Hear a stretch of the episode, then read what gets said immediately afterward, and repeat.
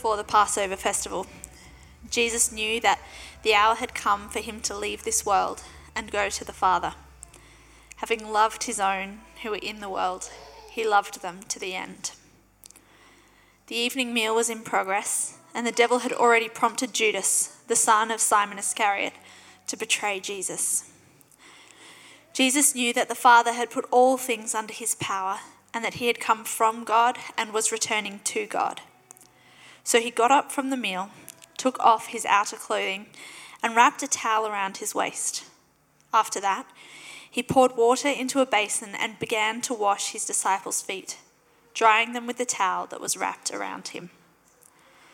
He came to Simon Peter, who said to him, Lord, are you going to wash my feet? Jesus replied, You do not realize now what I am doing, but later you will understand. No, said Peter, you shall never wash my feet. Jesus answered, Unless I wash you, you have no part with me. Then, Lord, Simon Peter replied, Not just my feet, but my hands and my head as well. Jesus answered, Those who have had a bath need only to wash their feet. Their whole body is clean. And you are clean, though not every one of you. For he knew who was going to betray him and that is why he said not everyone was clean. When he had finished washing their feet, he put on his clothes and returned to his place. Do you understand what I have done for you? He asked them. You call me teacher and Lord, and rightly so, for that is what I am. Now that I, your Lord and teacher, have washed your feet, you also should wash one another's feet. I have set you an example that you should do as I have done for you. Very truly, I tell you, no servant is greater than his master, nor is a messenger greater than the one who sent him. Now that you know these things, you will be blessed if you do them. And Matthew 23:11, the greatest among you will be your servant. And 1 Peter 4:10. Each of you should use whatever gift you have received to serve others as faithful stewards of God's grace in its various forms. Thanks very much, Sam. Uh, could I just have a little bit less lights in my eyes? Thank you. Thank you. That's good enough. Probably everybody wants to see less of me. Maybe I should preach in darkness, it might make it easier on the eyes. We're looking at our series of Better Together, and there are so many uh, things that we could deal with in this. We'll look at and one of the, just one of the snippets of these one another issues. If you Google one another or go on to Bible Gateway, there are many, many aspects of our relationship we are, in which we are connected to one another. And narrowing them down for this series of four sermons in this particular month has been quite difficult. And so the challenge to, today, as I, as I looked at that, I thought, Lord, what, what would you like to say into our congregation, into our heart?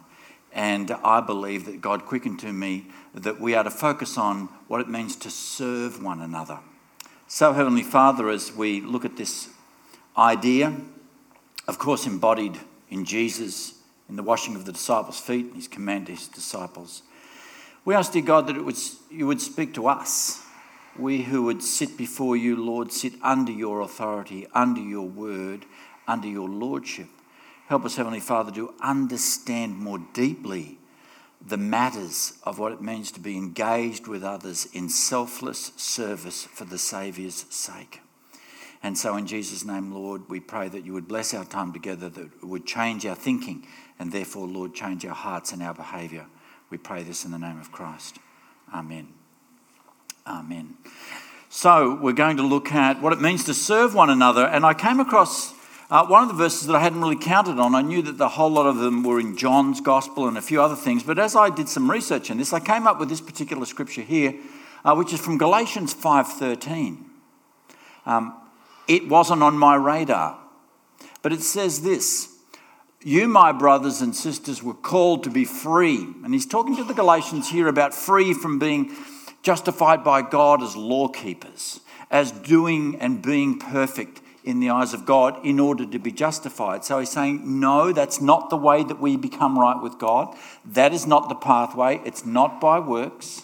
It's not by keeping the law. It's a separate way that we become right by God. We come right by God through His grace. You, my brothers and sisters, were called to be free. And so, as soon as we hear that, free from law, free from that, we think, wacky do, I'm, I'm just going to go out there and rage away. I'm free. I'm going to use my liberty. I'm free to do as I want. I'm going to free to do exactly what I want. But the Bible says no. How we should, how we should use our freedom. If we are free from trying to earn our place with God, and we have the pathway of God's grace and the pathway of God's mercy, and we engage with God and become right with God through no effort of our own, we're free from that, work our way to heaven. How should we behave? Not cut loose because we're free of that, okay. What it says is this but do not use your freedom to indulge the flesh. So we're not free just to ingratiate our own bodily appetites and to do what we want, but rather how we should use our freedom. What does it mean to be truly free? It says that rather to serve one another humbly in love. You want to know what Christian freedom is? That's the definition of Christian freedom. We are to use our freedom. When we lay a hold of that, we are to serve one another humbly in love. That's why God has set us free. That's why we've been made right with God apart from the law through the grace of the Lord Jesus Christ. So, as I looked at this idea of serving and I drilled down into some dictionaries, there were at least 13 different, different, different definitions of what it means to serve one another. So, I've, I've picked the eyes out of the ones I really liked, which fitted our biblical theme. And in the dictionaries that I consulted, it meant uh, that we are to help, to meet a person's need, to provide a benefit, to perform an act of kindness or compassion. Again, to help someone to meet a need, to provide a benefit, to perform an act of kindness or compassion. It's interesting in the Christian life, uh, true meaning, true meaning and true depth and true fulfillment is not in getting, but it is in giving. And it is in serving. And it is in giving our life away in the service of others that we find the truest fulfillment when we're motivated by Christ. There's an old famous prayer that says this O divine Master, grant that I may not so much seek to be consoled as to console, to be understood as to understand, to be loved as to love. For it is in giving that we receive, it is in pardoning that we are pardoned, and it's in dying that we are born to eternal life. Amen. What a great prayer. It's being other person focused, it's being in serving one another. I want to just talk about two aspects of serving one another. I want to talk about the basis of serving, and I want to talk about barriers to serving. The basis of serving and the barriers to serving. Basis of serving we've already looked at in our scripture. We see Jesus' example, John 13, can't find a finer example in the scriptures. Uh, Ben's already picked this verse. Good on you, Ben. Must have been on the same page, or you read my notes that were on my desk when I went on holidays. Either way, it seems like you, you know, the Holy Spirit spoke to both of us, or you cheated. Uh, I take the first. This is, a this is foundational. If you've got to understand Mark's gospel, if you want to understand who Jesus is, because each of the gospels portray a different aspect of Jesus, that we might get a bigger picture, a fuller picture. Mark is very keen on this. For even the Son of Man, Jesus, one of Jesus' favourite titles for himself, did not come to be served, but to serve and to give his life as a ransom for many. Jesus came to serve and he served till he killed him. That's why Paul, in his writings, when he talks to prospective husbands or current husbands, says you need to love your wives like Christ gave, loved the church and gave himself up for her. We are called to love in the family to love our wives, men, as Christ loved the church. He loved the church to death, He served the church to death. Husbands are called to love their wives to death, to serve them to death. That is the nature of being a man in a relationship with a woman in marriage. And so Jesus says here that he has come, he deserved to be served. Jesus deserved to be served, King of Kings and Lord of Lords, Creator, Starcaster, the one through whom everything was made. No name above all names other than the name of Jesus. He deserved to be worshipped, but he came to serve and to serve till it killed him. And he gives us the example of we are called to serve like the servant king. John 13, 15 says, I've set you an example that you should do as I have done for you. It was very interesting in those foot washing days, it would be the job of the household servant or the youngest child. Imagine being the youngest kid in the family. Who's anyone here the youngest kid in the family? You would get the stinky, filthy job that when people came into your household and you didn't have a servant, you weren't of that kind of ilk. Uh, when somebody came in and you were the youngest child, this would be your job. The dirty, filthy leather clad, because we're talking about unpaved roads, we're talking about uh, a Middle Eastern climate, we're talking about flesh on leather. When you have flesh on leather in a stinking, sweating, unpaved climate, what would be the result? Stinking, smelly feet. And of course, uh, I think we all had encountered that from uh, in one way or another. So that'd be your job. And so Jesus is down there with his 12 disciples with uh, 12 sets of stinking, filthy feet, and he washes them. That was the custom. You would come in because you would be like that. They would wash your feet. They would often anoint your head with, with oil or something like that. And that was the welcome into the house. That what it meant to be welcomed into a person's house. It was not conceivable that the head of a home or a leader or a rabbi would get down on their knees and wash other people's feet. It just wasn't, just didn't happen culturally. So Jesus broke the cultural norms to tell us that it's all about servanthood. So as the leader of the disciples, as the rabbi, he dons a towel and he gets down, he does the job of a servant. He does the job of a slave. He does the job of the youngest child, the lowest member of the family totem pole. And then he says this, I've set you an example that you are to serve others like that. We are to seek to serve each other and do those things sometimes that are unpleasant, but are of benefit and a blessing to other people. He's talking to his disciples in, in Matthew 23. They're squabbling about who's going to be the greatest, and he says, The greatest among you will be your servant. And Galatians 5:13, we've already said that and read that out. We are to serve one another humbly in love. We can serve some people in so many ways. We can spend time with people. We can do a task for somebody. You might have a skill that they don't have. You might have a resource that they don't have, and you might share that with them. There are so many ways. Uh, I want to put it like this um, we, we're traveling through life and we find somebody that's got some sort of a need. And they're going along in their life's journey and they have this need. It might be an ongoing need or it might be a temporary need, but they have a need. They're going along on the journey of life. And what happens is we're going along on our journey of life and we cross their path. It might be somebody we know. It might be somebody in this church. It might be somebody at uni. It might be somebody at work. It might be somebody you don't know. It might be somebody that you've just bumped into on the street or in a supermarket.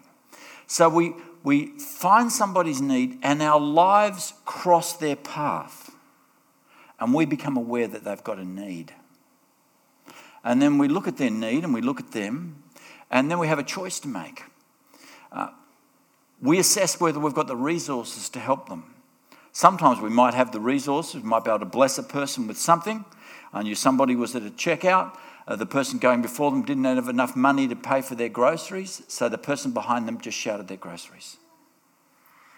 There was a guy at McDonald's that went uh, viral on social media, an older guy at McDonald's didn't have enough money to pay for his lunch and a uh, U-Butte Aussie bloke tradie came up behind him and he just grabbed the bill for the bloke, just paid for his, paid, paid for his lunch. Just saw the need, stepped up and met the need. We have the resources, and if we don't personally have them, sometimes we can, we can help that person find the resources they need. Uh, to go to an agency to do whatever is necessary. But in life, that happens to us, doesn't it, friends? We come across someone's got a need, our lives intersect with them and then we're left with a choice Have I got the resources? What can I do to help this person? That's an excellent question. Always ask, What can I do to help? Always ask, What can I do to help? And then what happens? We need the will to do it. We need the desire to do it. And so what we can do is we can we can see somebody's need, our lives can intersect with them. There can be a point where we cross paths with them. We have an opportunity, we have the resources, but do we have the will to do it? Do we have the will to do it? And that's our decision point. What we need to have as we travel along life, we need to be observant and we need to be obedient. We need to be looking out for those opportunities and, and seeing God in them, seeing God in them, being observant and being obedient. And sometimes it's just in, as I looked at serving, sometimes it's just doing an act of kindness. Uh, we watch our grandson Remington play his sevens soccer on Saturdays, and sometimes they do okay, sometimes not okay, and yesterday they got pummeled.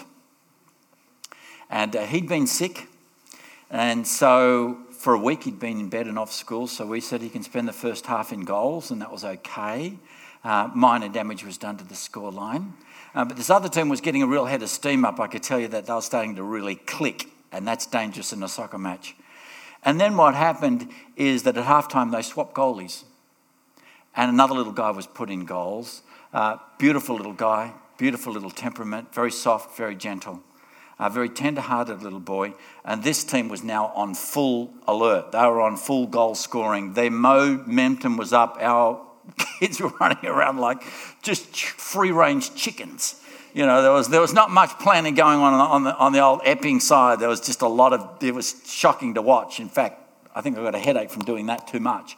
But anyway, um, they were really peppering the goals, and they got a goal after another goal after goal. And after about the third one had gone and a half, uh, this kid just started crying. And um, he broke down and uh, just grabbed the net and of all the things that happened in that game, what happened in those next ensuing minutes was the, one of the most beautiful things I'd seen. That's, uh, that's the guy inconsolably turned his back on the game and he's just hanging onto the net.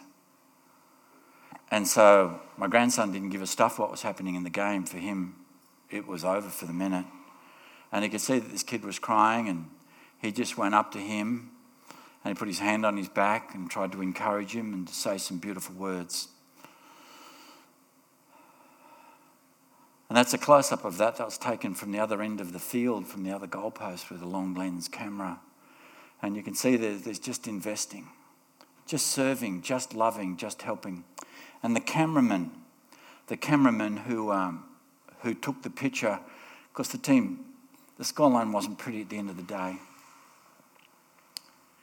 Uh, at 11.06 last night, we got the text through where he was putting some photos out. And he said, We may not have got the win today, but this moment was the highlight of the match for me. This is what being a part of a team and mateship is all about. Well done to both Remington and Ethan, who served in goals that day, for making me believe again that winning is not always important, is not, is not always the most important thing. The most important thing is to love one another. The most important thing is to serve one another. The most important thing is to show an act of kindness. Where there is a need and you have an opportunity and you have the resources and you have the will, you can make a difference. And Remington didn't care. The, just didn't care what was happening, whether the kickoff was happening. His focus was on Ethan.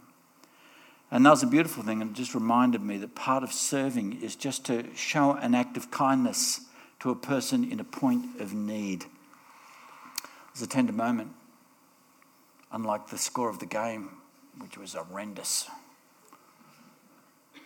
This is not loving me. Can the, you put the next slide up for me, please? Okay. That's the basis of serving. The basis of serving is Jesus.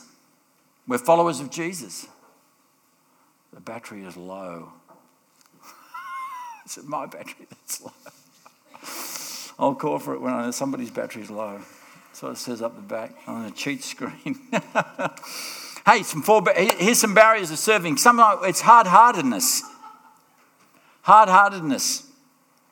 Uh, 1 John 3:17 says this, if anyone has material possessions and sees his brother or sister in need but has no pity on them, how can the love of God be in that person? We are blessed in order to be a blessing to others.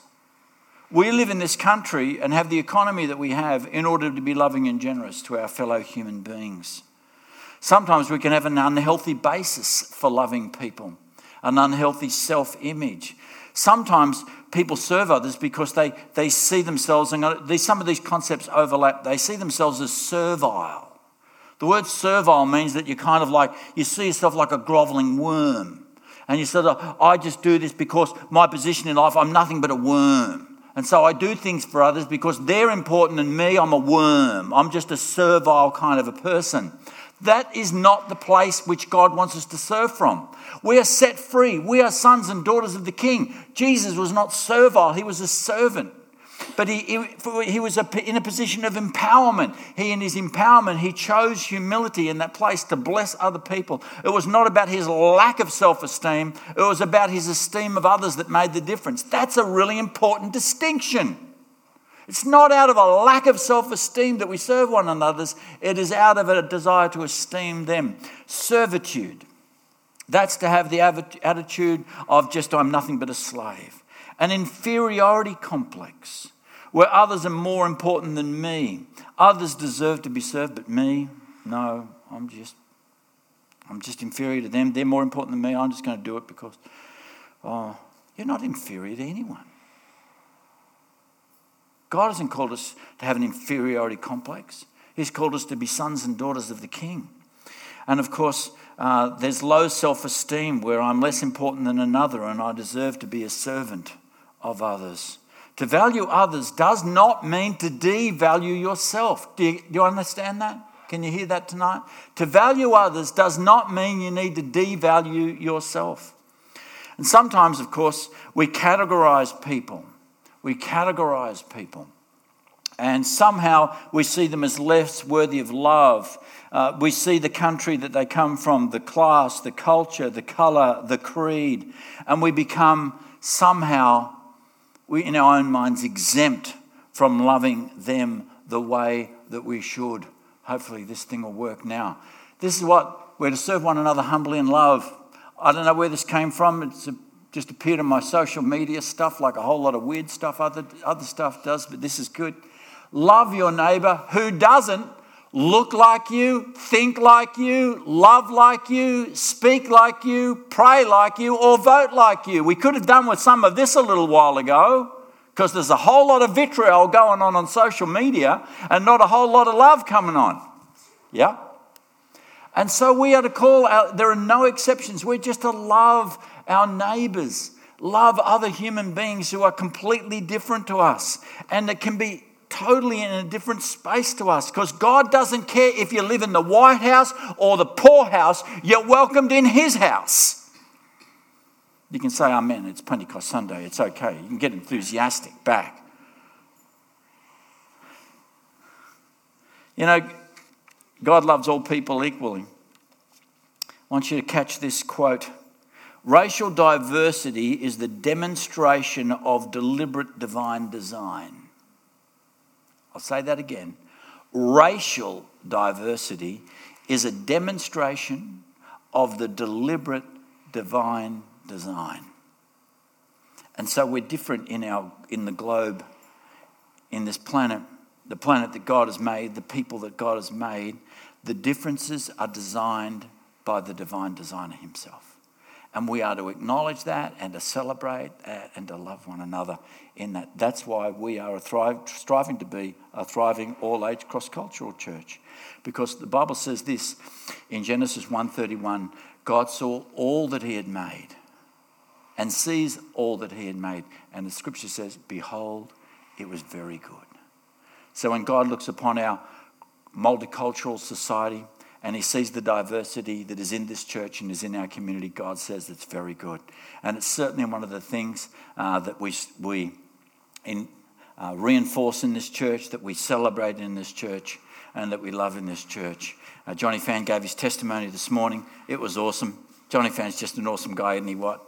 And uh, people didn't know Johnny, and they got to know some of his wonderful personality and, and his just brightness and stuff like that. And just caused a celebration in the house, Johnny. I got so much good feedback. I think they want you to preach in future, not me, you know, I'll tell you what. And I needed to tell you this this morning. I'm just going to have an aside with Johnny for a while, just listening. Um, man, you've got a really good communication skills. You talk about your English as a second language. But you are a really good communicator. You are a really clear speaker and a really good communicator. I just want to encourage you and affirm you in that. And uh, you get a really good personality. People said to me, they didn't know you, but they thought you were just awesome today and so fantastic. So thank you for sharing that. And people were rejoicing to hear because we've got people like John and Helen that have been here forever and love the Lord and all those kinds of stuff. We've got people in this church like Johnny Fan, come from a communist country, baptized in that thing, called himself in front of the whole church a dirty communist when he got baptized on the night. you did, Johnny. And then, you know, you came to know Christ, you know, you, you knew that. What a wonderful thing. What a thing to celebrate in our church. We need one another. We're better together as a church. We're better together as a church. And that's the kind of church we're going to be, we are, and we're striving to be. That's the future of this church as we embrace and reach this community for God. The cure for inequality in the world is to see others as God sees them and treat them accordingly. The cure for inequality in the world is to see others as God sees them and treat them accordingly. Lack of humility. A lack of humility. A lack of humility. Where we won't get down on our knees, we won't towel up. You know what it means? To serve people means from time to time you've got to get down and you've got to get dirty. Let's never be too proud to towel up to get down and to get dirty and to serve others, as Jesus has given us that example. I want to tell you somebody who uh, was very famous in Australian history. I love a little bit of Australian history now and then, and this woman was very famous. She was one of our best sprinters of all time. She was an absolute mega athlete. Her name was Margaret, Marjorie Jackson, and she lived over in Lithgow, which is the other side of the Blue Mountains. She was born on the coast, but she went over to Lithgow Marjorie Jackson, and this is not, we're talking about Australian sprint stars, of which there are virtually none, you know, these days. I mean, we're not bad at swimming. We're not bad at swimming. Ash Barty's not bad at tennis. Come on, number two in the world now. That was pretty awesome. My wife did not wake me up when she got to bed at 2.30 with excitement and tell me the score. Thank you, Shelley. And uh, so Marjorie Jackson, she was known as the Lithgow Flash. She was as fast on the track as grease lightning. She was just naturally fast. She was extremely fast. In her sprinting career, the Lithgow Flash, as they called her, in the 1950s, over a decade,